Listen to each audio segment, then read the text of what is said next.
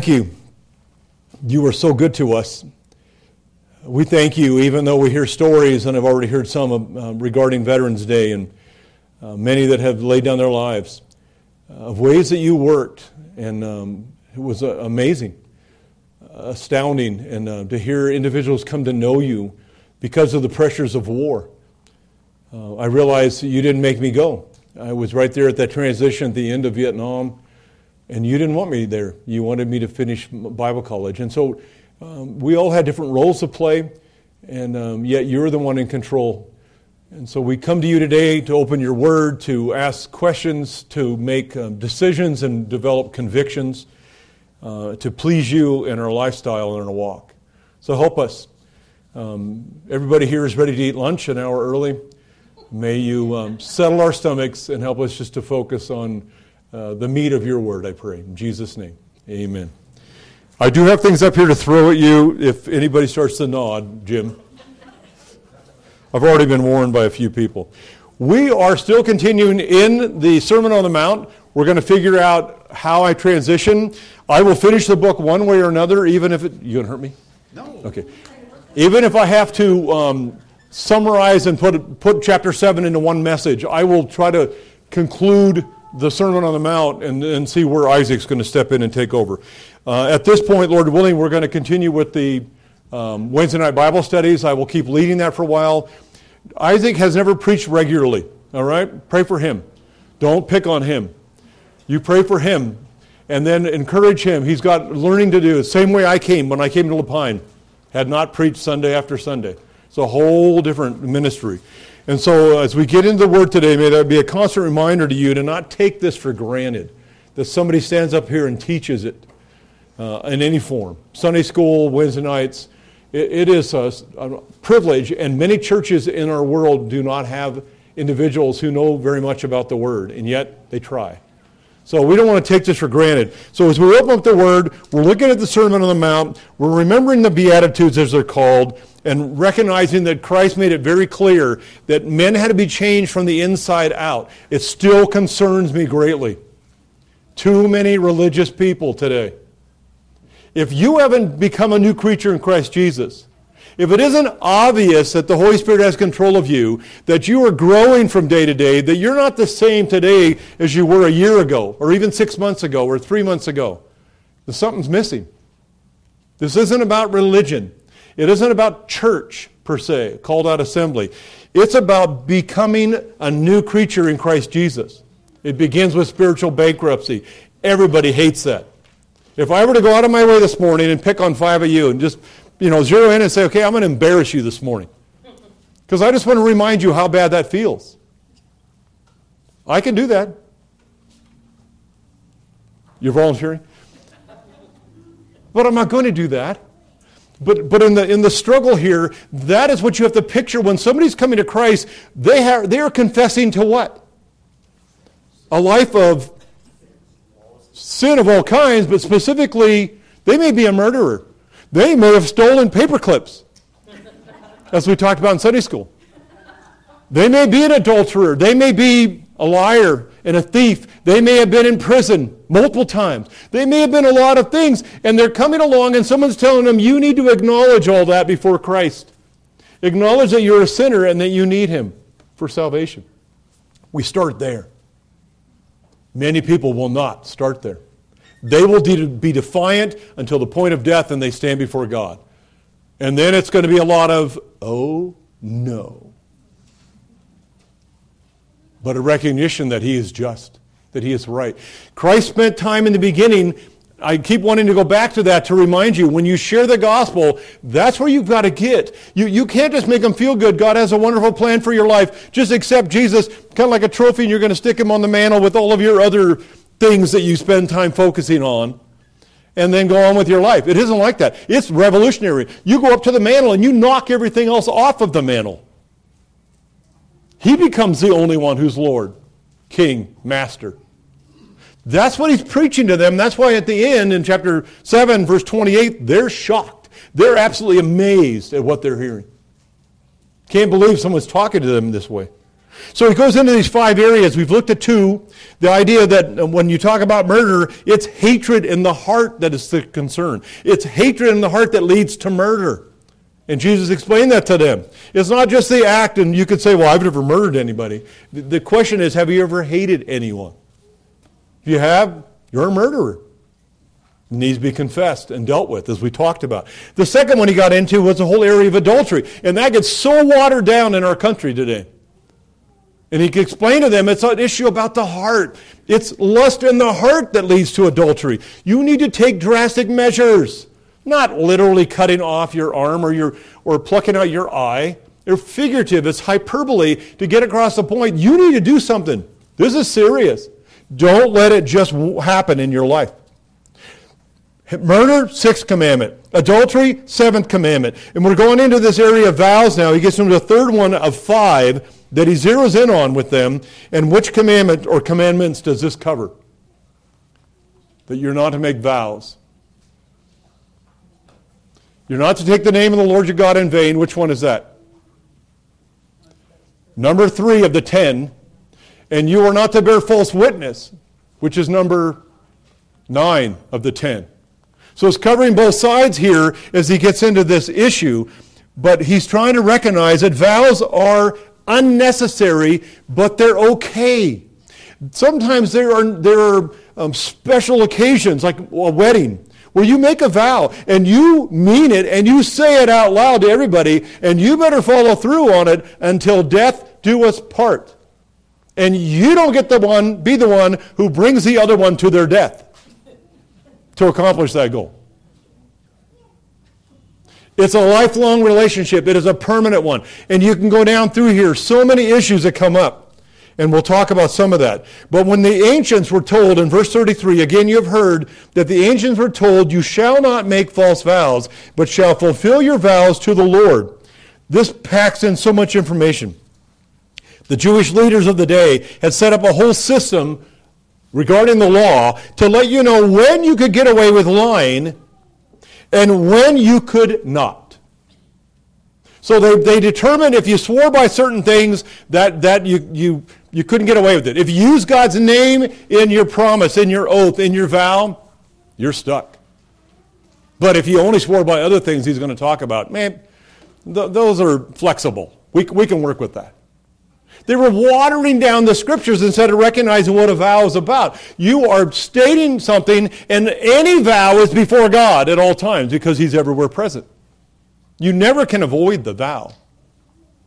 So you may do it in your marriage to love and to cherish until death do us part. You may do it in court where you say, I swear to tell the truth, the whole truth, and nothing but the truth. How well is that working today? They're a bunch of liars. How about I pledge allegiance to the flag of the United States of America? How's that going? Being thrown out. Many of those people pledged allegiance at one point. Why did they get to all of a sudden drop it? Because it's flexible. You, the Pharisees gave them their outs. You could say, God, if you get me out of this problem, I will and you make some kind of promise. You get me out of this foxhole and I will dedicate my life to you. I will, I, I knew a guy. I will go to Bible college and I'll become a pastor. And he did. But we, we make these promises to God under pressure, and then what happens when the pressure is removed? Some of you have made promises to God, haven't you? You don't, you don't have to answer me. I made a promise when I was a teenager. I told God after a basic youth conflicts week which you probably don't even know much about if you're very young, that I would read the Bible at least 10 minutes a day. Never should have told him that. Not because I didn't want to. I even lowered it because what I wanted to say, I wanted to say I'd promise to read it a half hour or an hour a day. So just to play it safe, I could get, I could get 10 minutes in, even in the bathroom if necessary. You don't get what I'm bringing up. But anyway, you read your Bible everywhere. But, but I failed. And he brought it up to me early on that I failed, and then it taught me that was unnecessary. That, that's not where I'm asking you to make promises because you're human and things happen and days get interrupted and you get sidetracked. But I did, and I've never forgotten. Some 50 years now. When I read my Bible this morning, it's what comes into my mind that I had made a promise to him. But I don't want to give him just 10 minutes, but I failed at times.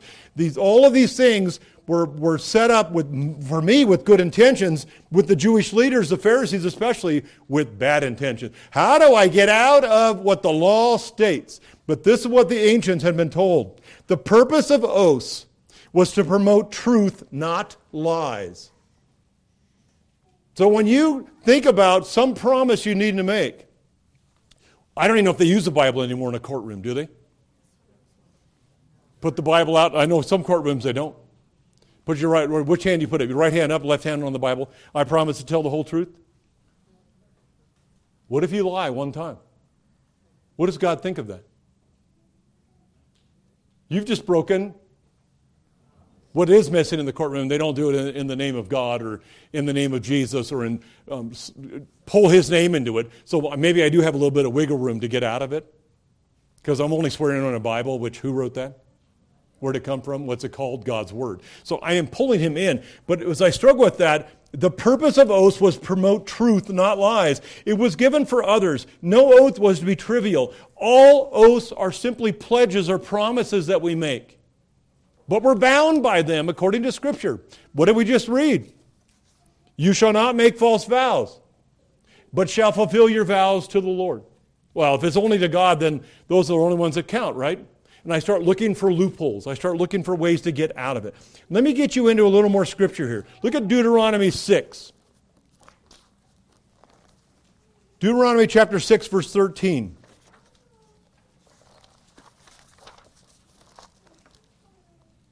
He says this You shall fear only the Lord your God. You shall worship him and swear by his name. That's pretty straightforward. That's a command that you're being told that's what you're supposed to do. You are supposed to swear by his name. Who's he talking to here? Isaac covered this last week. The Israelites, younger generation going into the land, second giving of, giving of the law. He's reiterating to them what they're supposed to do. Vows were a part of life. It's just what the Jews did. It, it wasn't a bad thing. So when you get up into this passage here, you might get a little bit confused. Look at Ecclesiastes. What's the easiest way to find the book of Ecclesiastes? Chapter 5. It's one of the five books of poetry, New Testament. Starts with Job, is poetic, Psalms, Proverbs, Ecclesiastes, Song of Solomon. Those are all more poetic books in the way they're written and formatted. So when you get to those books of, of poetry, you can kind of locate Ecclesiastes. Chapter 5, look at verse 4. Solomon wrote this, and he said, When you make a vow to God, do not be late in paying it, for he takes no delight in fools. Pay what you vow. It is better that you should not vow than that you should vow and not pay. So, right there, Jesus is going to explain and bring that out to tell you it's better that you simply say yes, yes, and no, no. He's not telling them you're sinning by making a vow. He's just telling them you better think about it. You better make sure that what you're promising and pledging before God or to God is doable and you will carry it out. Otherwise, don't do it.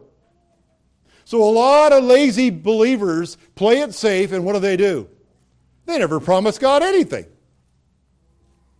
They're even changing wedding vows today to where they don't say any kind of vows at all.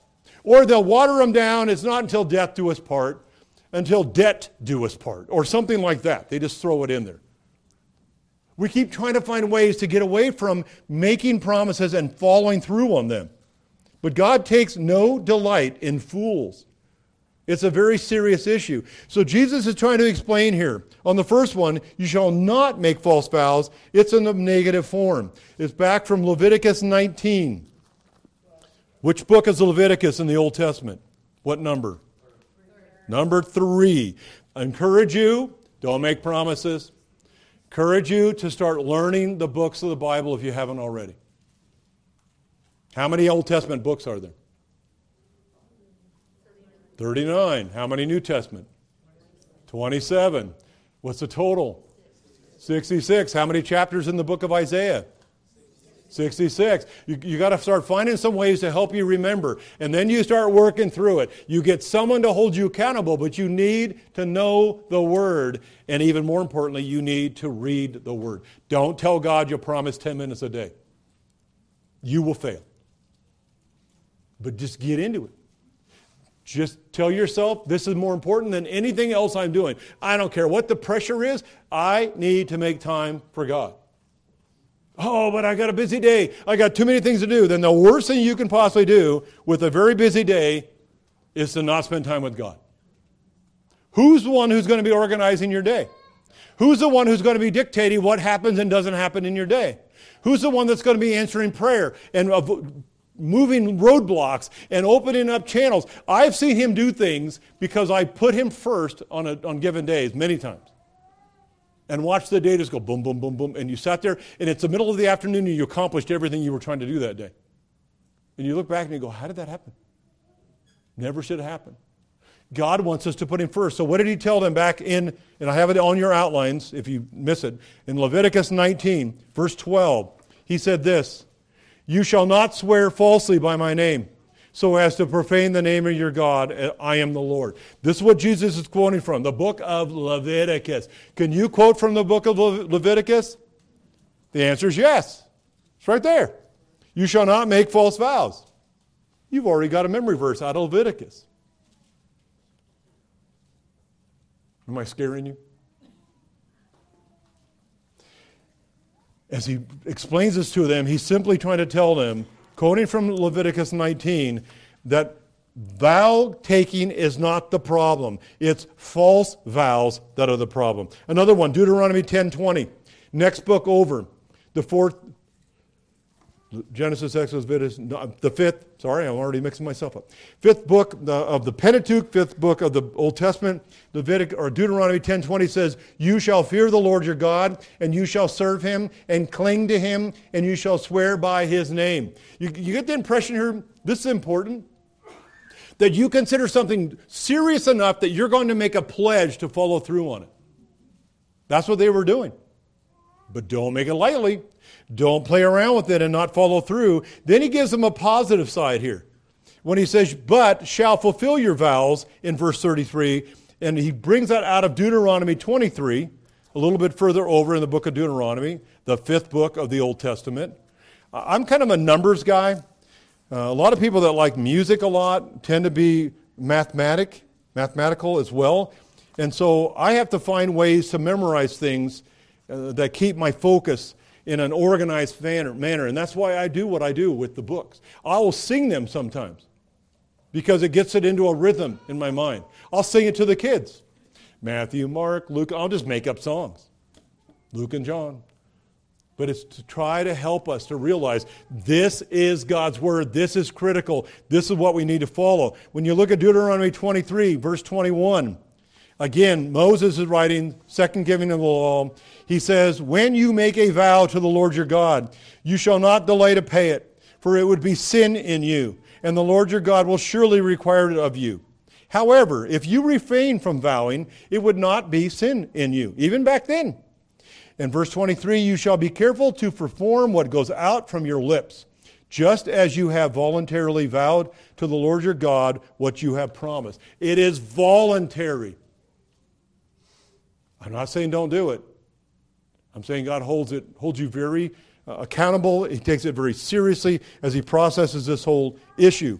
Psalm 15 is a verse that I did memorize. I memorized Psalm 15 once upon a time because um, of the, the impact of what was in there. But it describes a righteous man, and when it gets to verse 4 of Psalm 15, he, it says there, he swears to his own hurt and does not change. This is what describes a righteous man. He makes a promise, whether it's to man or to God, and he does not change. So as I watched that in my, my family, I watched my dad. My dad was um, a man of his word. When he, when he said he was going to do something, he did. And I realized when I grew up, I didn't want to take that for granted. That was significant that I learned that, not just from words, but I learned it from lifestyle. I was able to imitate him because of who he was. One time there was a church that he ended up leaving. But he had made a promise as the chairman of the building committee to finish a project. And I'm not going to go into all the problems. It was a church I grew up in, lots of sin, just sin coming out your ears. And my dad finally went, I can't do, be a part of this anymore. I've got to quit. And then, so the next thing I knew, I got up about 8 o'clock on a Saturday morning. That's me sleeping in. And my dad was just walking in the front door, really tired. You could tell he's just kind of dragging. Had a few, couple tools with him, walks in, lays some stuff down, walks upstairs, and goes to bed. And I turn to my mom, I go, What was that?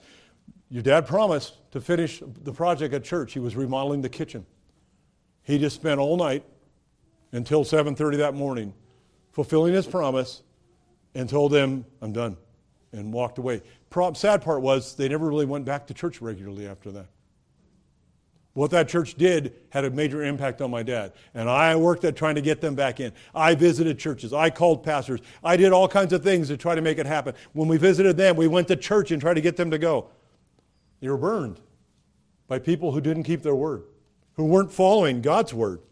And it created a problem. But my dad was faithful. My dad made a promise and fulfilled it, which is how we should be living our lives. You may be looking around and wondering, why am I not seeing more people come to Christ through me? What's the problem?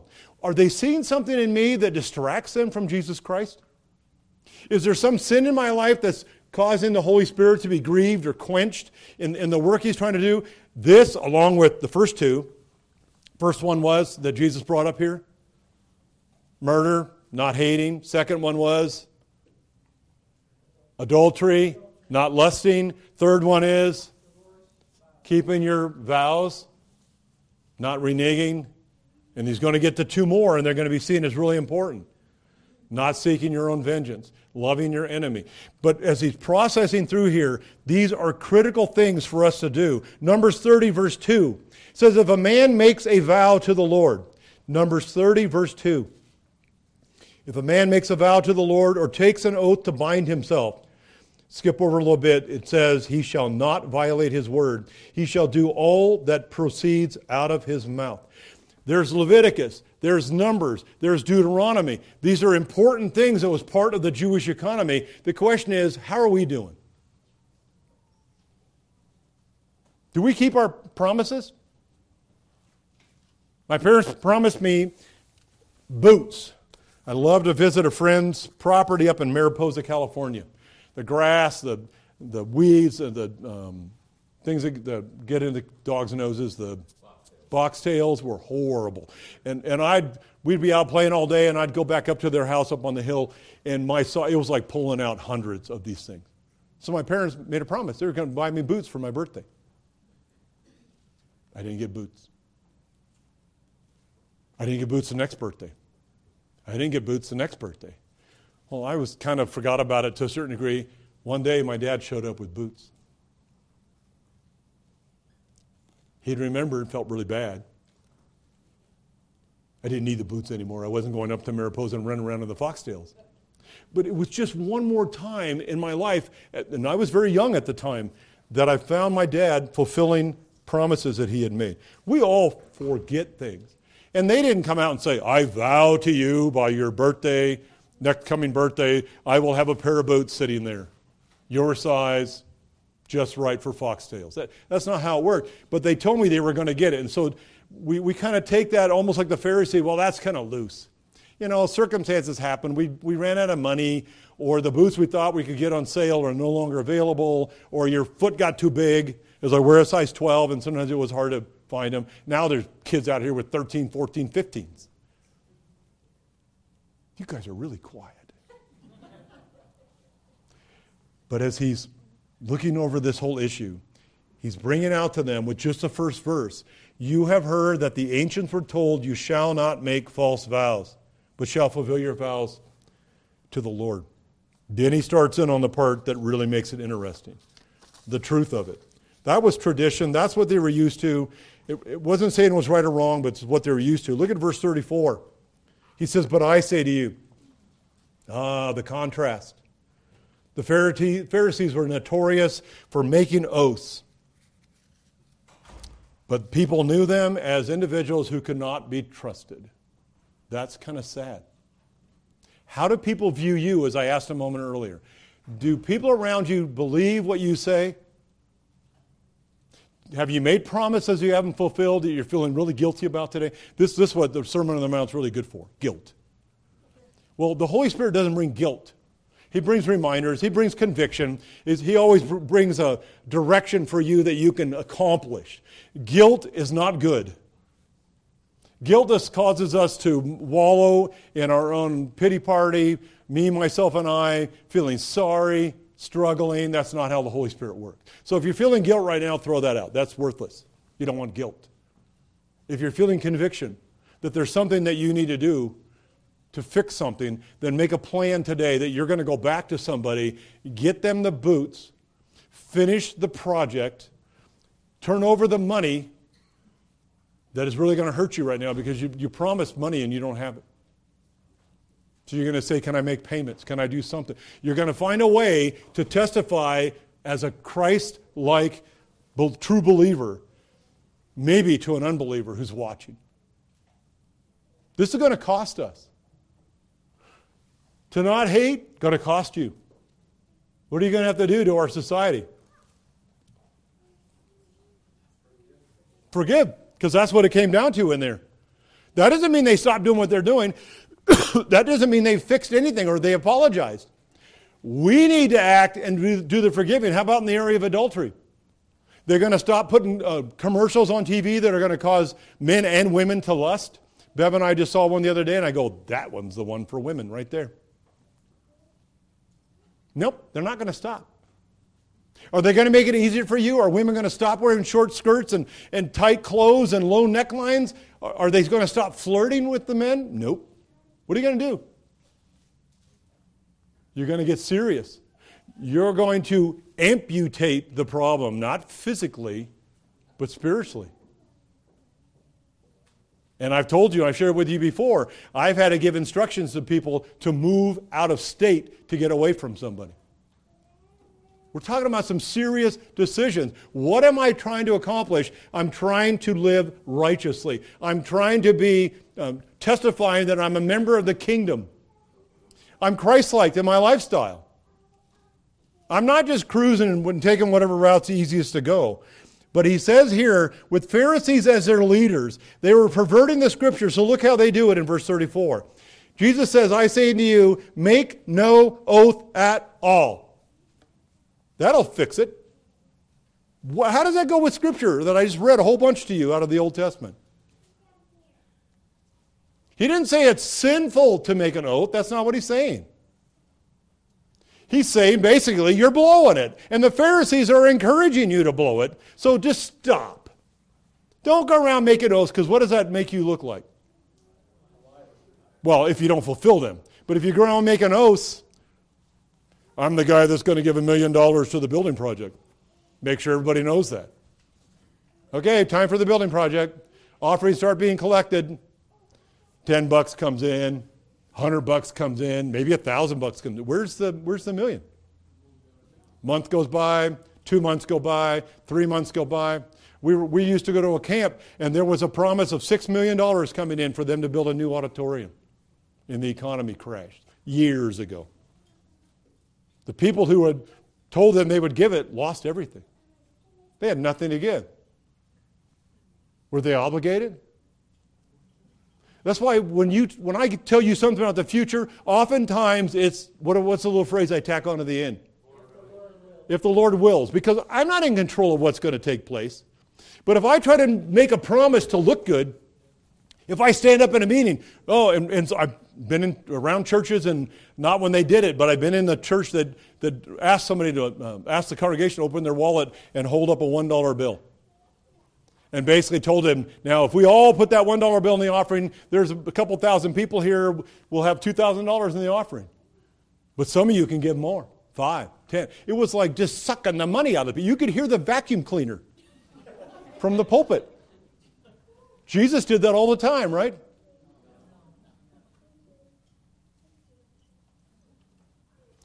We're putting the focus in the wrong place. This church is not in debt, which is why you never hear us begging for money. We don't even pass an offering plate because we collect it in a secure slot in the wall because it's between you and God. It's not, it's not about an offering plate where you feel guilty. You've been, you've been in churches, right? When the, when the big bags come and you can't hide it. And, and I've even seen people with their hand, they kind of stick it in the bag and, let, and open it, act like they dropped off something. They didn't put anything in there. And when we went through that early as a church, we went, I'm not trying to make people lie or feel guilty because they're not giving or don't have anything. They'll be they'll scramble to find a card to fill in so they have something to drop in the offering. So we decided not to pass it. That's none of your business what I put in the offering. And it's none of my business what you put in the offering. That's between you and God. And so we kept trying to make sure that we're getting man out of the way, that we're not making these vows and impressing people with my promises that you may or may not keep. So Jesus tells them right up front make no oath at all. They're not necessary. And then he goes into the list, and this all of a sudden the, the Pharisees in the room, their faces start turning red. Because he says, either by heaven, literally the heaven, or by the earth, or by Jerusalem, nor shall you make an oath by your head, those are the things he brings up. What have the Pharisees been promising by? Oh, I'm making a promise based on heaven. Who are they leaving out? God. Oh, I'm making a promise by the earth. Who are they leaving out? Our Creator. Oh, I'm making a promise by Jerusalem. Who are they leaving out? The great king, the one who's going to rule the planet from Jerusalem. And then we get on the bottom, I'm, I'm promising by my own head. What am I leaving out? I'm not God. I don't have any control. I sure you can dye your hair, you, can do whatever you want to it, but how long does that last? And I'm not trying to look at people. People always think I'm picking on somebody. I have no hair. There's nothing to dye. I can't do anything about it. It's fading rapidly. But we, we try to do things, and but you're not changing the hair genetically. You're not making it come out a different color. Wouldn't that be great if they came up with a program You'd have to come up with some term like um, get a head full or get ahead. You know, something where you'd come up with some phrase where you're trying to help people. What color would you like? They're choosing babies and deciding whether or not they live from the womb. You think they're going to come up with something where you can get a full head of hair? What if they can't stop it? What if you have to get a haircut every week? Because you come to church bald, and by the next Saturday, we, we have so many things we wish for and we want in life, and it's like, why don't we just trust God? Oh, if I bring him into the picture, then I have to keep the oath, is what he's actually dealing with here. We have a powerful God. And so he's bringing up here, Pharisees, you are making a vow based on the heaven, and yet you don't have any authority to rule. It's the throne of God that matters, as he says there, for it is the throne of God. It is where God rules. Then they say, well, then I'll just claim by, by the earth. And he again reminds them, that's a footstool of his feet. Kind of in a derogatory, you think the earth's such a big deal, I claim it as my own and, and say like I have some kind of authority over it. He goes, that's where God rests his feet. You have no authority to claim that. What about Jerusalem? And he points out to here that it's God's city. You can't tell the king what to do. Jerusalem is the city of the great king. So God's throne, God's creation, God's city, and then I'd like to control my true hair color. And he says, You can't even make one hair white or black. You're God's creature. This is all about God. This is what they were wrestling with. The Pharisees were creating these uncontrollable conditions, these loopholes. They, they, they set things out front and then behind their back they cross their fingers. Kids still do that? The teachers in here aren't letting me know. Adults still do. That. Oh, I had my fingers crossed, so it didn't really count. That's what the Pharisees did. They were, and sometimes they just flat out lied. Look at Rev, or uh, Matthew 23. Stay back in the book that we're in. Matthew 23. You may look at this and say, Well, I, I don't have any problem. I don't go around lying about oaths. Well, we'll get to a little more specifics here. Matthew 23, starting with verse 16. Jesus directly speaking to the Pharisees. The fourth time he says, Woe to you, blind guides, who say, Whoever swears by the temple, that is nothing. But whoever swears by the gold of the temple, he is obligated. Now, verse 17, you fools and blind men, which is more important, the gold or the temple that sanctified the gold? And whoever swears by the altar, another phrase that they would use, that is nothing. But whoever swears by the offering upon it, the altar, he is obligated. You blind men, which is more important, the offering or the altar that sanctifies the offering? Therefore, he who swears by the altar swears both by the altar and by everything on it. And he who swears by the temple swears both by the temple and by him who dwells within it. And he who swears by heaven swears both by the throne of God and by him who sits upon that throne. This is later in the book. He's still, still dealing with the Pharisees who ultimately want him crucified and succeed in talking the Jewish people into doing such. Ultimately, had God's permission. So, as he's wrestling with this whole issue, they said, if I don't use God's name, I can claim anything. But it's not binding. My fingers are crossed. I don't have to keep my promise. And Jesus is saying to them, Yes, you do. We can get really frustrated with people. How do politicians do with promises? Is it an election year? Yeah. Is it a Monday or a Sunday? How do, the, how do salesmen do? I told you before I had a, a good friend got delayed to go off to the mission field, had to work for six months for, went to work for a used car, car salesman, became their number one salesman within that time, and he almost had a death threat from the guy that had been number one. Back in the 70s. He was going to take him out. You ruined me. You're taking my job away. Finally, somebody asked him, How do you do it? He goes, How do I do what? How do you sell so many cars? He goes, I tell them the truth. No way then you can't move all these cars. I don't want to move that car or that car. I tell them, yep, that's got a bad transmission leak. This has this wrong with it. But this car, so when they recognize they, they trusted him, they bought the car, they took it home, and they drove it for a month, what did they find out? He told me the truth, and then what did they do? They went and told all their friends. And all of a sudden, this guy is inundated with people saying, There is an honest used car salesman. He won't rip you off. You need a used car at a lower, lower rate, go see him. And it just skyrocketed. Why haven't people figured that out? Why is lying a dominant feature of our society today? It was then too. You move from salesmen to advertisers. How do they do? You ever bought something that didn't quite measure up? You're getting a little more heated under the collar, right? How about lawyers? Bernie, don't answer that question. Lawyers sometimes work one way or the other and don't care what the truth is. Sometimes. There are good politicians, there are good salesmen, there are good advertisers, there are good lawyers, don't misunderstand me. But the, the traditional idea that's coming out that people all expect is they're going to rip you off. How about TV evangelists? Sorry.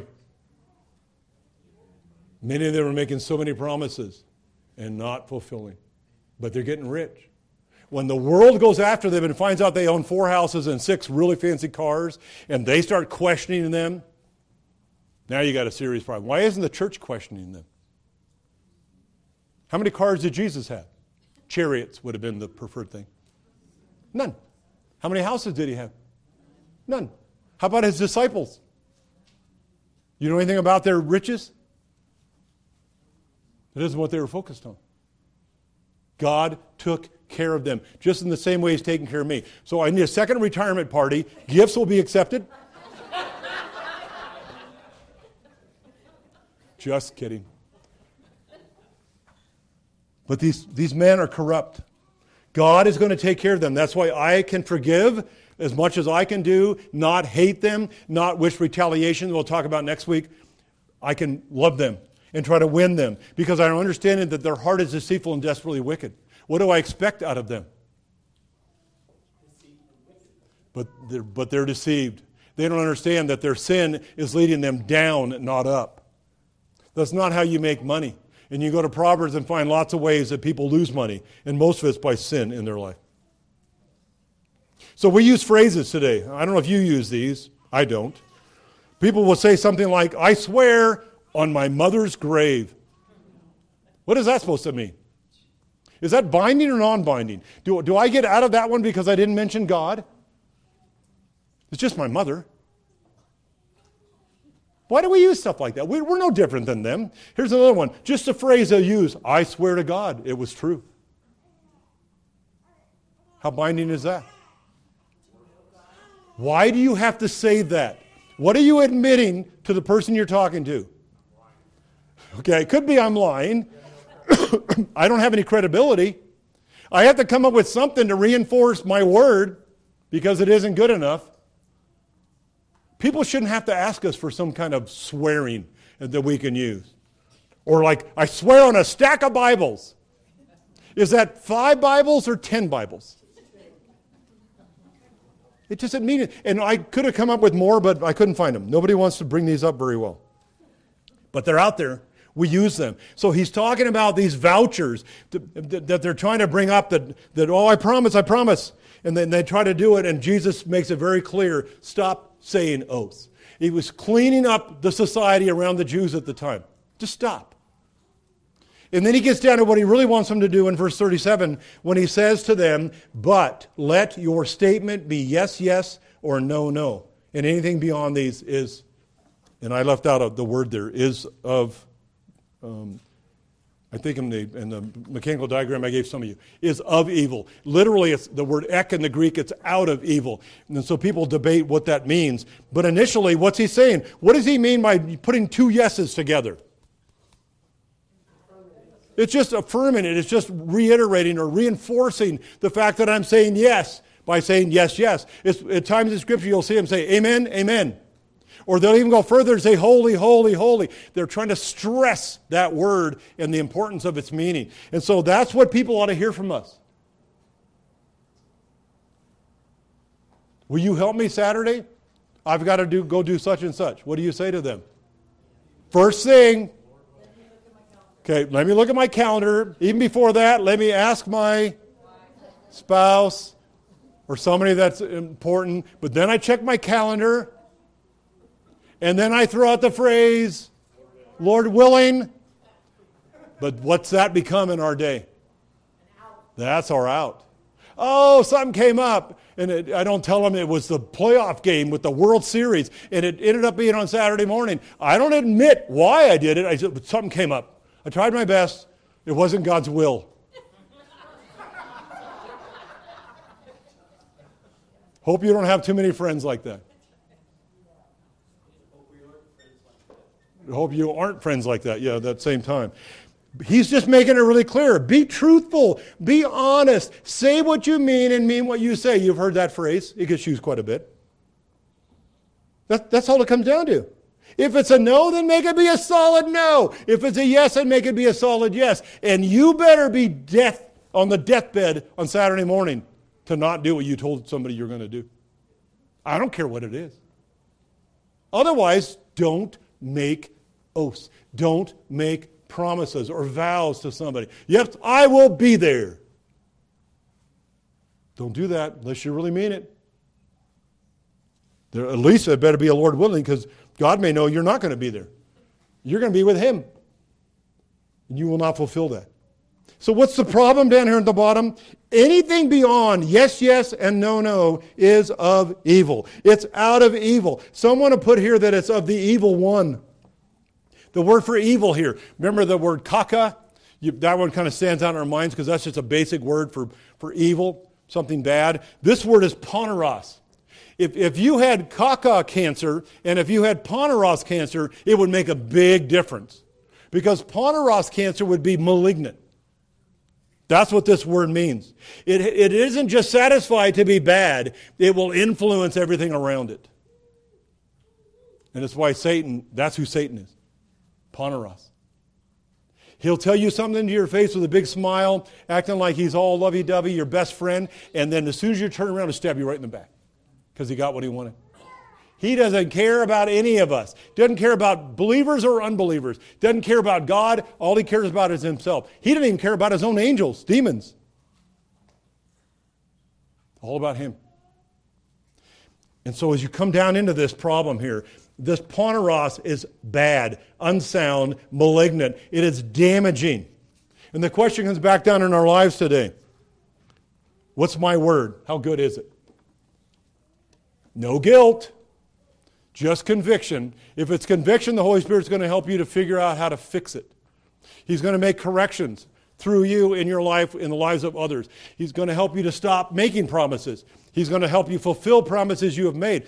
That's where the Holy Spirit works. But the question is what are my commitments? What are my agreements? Am I reliable? Am I truthful? Am I sincere? Proverbs 12 22 says, Lying lips are an abomination to the Lord. I hear that word, and I just heard on the news yesterday. There's a gentleman in Greece being put in prison, in jail, for 10 months because he said that transgenderism, not even aimed at somebody, transgenderism is an abomination. Greece just locked him up for 10 months. Wait till it comes to a store near you. It's what's coming to America. What are my convictions? What do I say with my mouth and what do I mean? I need to be sincere. The reminder here in the beginning Christ's kingdom did not require a change of the law, but a change of my heart. This is what he was after. How are we doing? We all have work to do. We all have to be on our toes. We all have to be careful, especially to little children, that I don't tell my grandchildren something and don't follow through on. They will not forget, as I learned as a child. Let's pray. Father, we are grateful to you. You are our Lord, our Master, the ruler of heaven. You are the one who is our creator, our Elohim. Yahweh is our ruler, and Elohim is the strong one, the creator of all things.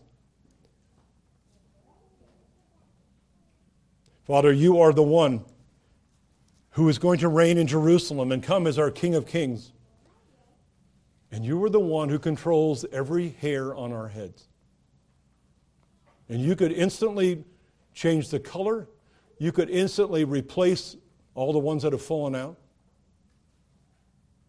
You are the one alone that we need to make promises by, and only promises that we can keep and will keep to please you and to glorify your name. So help us to be cautious. Help us to be quick to hear and slow to speak in the realm of making promises.